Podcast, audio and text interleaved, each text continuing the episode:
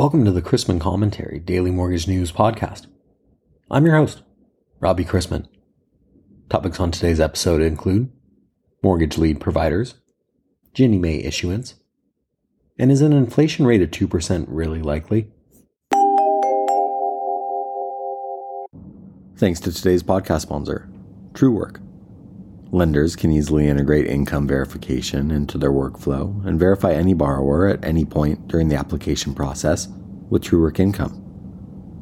By connecting every verification method into one platform, Truework helps lenders eliminate process disruptions, maintain a competitive borrower experience, and reduce the fiscal impact of verifying income. Banks, credit unions, and wholesale lenders are using Truework because it's the only platform making income verification as easy as clicking a button. I received this note yesterday from an LO friend.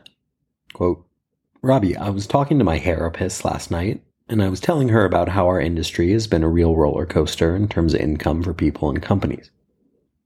People need their haircut regularly, but certain people don't need home loans regularly. We're all keeping our fingers crossed that 2024 is an okay year. End quote. First off, hats off to the therapist line. Is there also hair uppy? Second, lenders are doing what they can to at least stay profitable. Many lenders tend to move in a pack based on rates, regulatory environment, or volumes. And despite an uptick in locks in November, which resulted in decent December fundings for many, lenders find themselves back looking at overhead, tech and investor mix, and lead source. Regarding the latter, Banking Bridge opined on its sponsored top mortgage lead providers for 2024. Bankrate, Best Money, Credit Karma, Lending Tree, Money, Movoto, NerdWallet, OwnUp, and Zillow. I know nothing about the merits or drawbacks of any of them, but perhaps they'll give you some ideas. Here's something that is growing securitizing FHA and VA loans. Ginnie Mae's mortgage backed securities, or MBS portfolio, outstanding grew to $2.52 trillion in December, including $28.7 billion of total MBS issuance, leading to $13 billion of net growth. December's new MBS issuance supports the financing of nearly 95,000 households, including more than 47,000 first time homebuyers. Approximately 76.3% of the December MBS issuance reflects new mortgages that support home purchases because refinance activity remained low due to higher interest rates.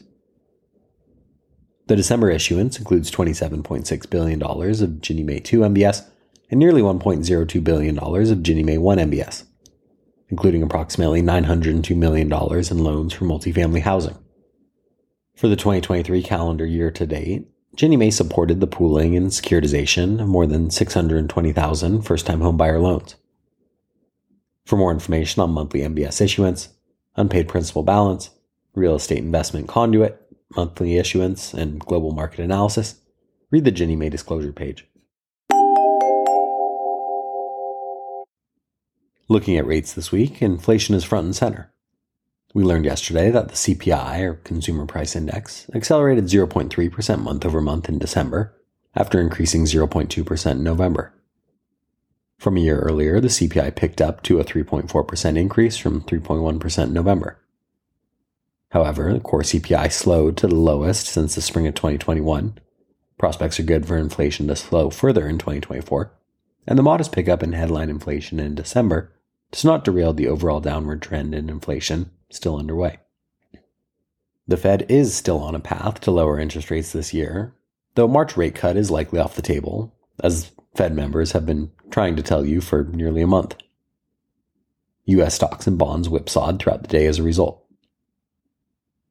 Treasury completed this week's mixed note and bond auction slate with a strong $21 billion 30 year bond reopening. Initial claims for the week ending January 6 decreased to 202,000, employers in general are still reluctant to cut employees from payrolls. That's a positive as it relates to the outlook for labor in the economy, though not as it relates to the market's outlook for rate cuts. Mortgage rates were modestly changed in Freddie Mac's latest primary mortgage market survey. For the week ending January 11th, the 30 year mortgage rate rose 4 basis points to 6.66%, while the 15 year rate slipped 2 basis points to 5.87%. Since mid December, rates have been confined to a relatively narrow range. Today's calendar includes December producer prices, remarks from Minneapolis Fed President Kashkari, and bank earnings from JP Morgan, Bank of America, Citigroup, and Wells Fargo. We begin the day with agency MBS prices roughly unchanged from Thursday evening. The 10 year yielding 4% after closing yesterday at 3.98%, and the 2 year down to 4.26%. Let's wrap up with a joke and some housekeeping. A grasshopper walks into a bar and the bartender says, Hey, we have a drink named after you. The grasshopper says, You have a drink named Kevin? Classic. Thanks again to today's podcast sponsor, Truework. Lenders can easily integrate income verification into their workflow and verify any borrower at any point during the application process with Truework Income. By connecting every verification method into one platform, Truework helps lenders eliminate process disruptions, maintain a competitive borrower experience, and reduce the fiscal impact of verifying income. Banks, credit unions, and wholesale lenders are using Truework because it is the only platform making income verification as easy as clicking a button. If you have any questions about the podcast or sponsoring opportunities, send me an email at robbie at robchrisman.com. Visit robchrisman.com for more information on our industry partners, access to archived commentaries, and how to subscribe to the daily mortgage news and commentary. To listen to or download past episodes of this podcast, search Mortgage News on any platform you get your podcast from.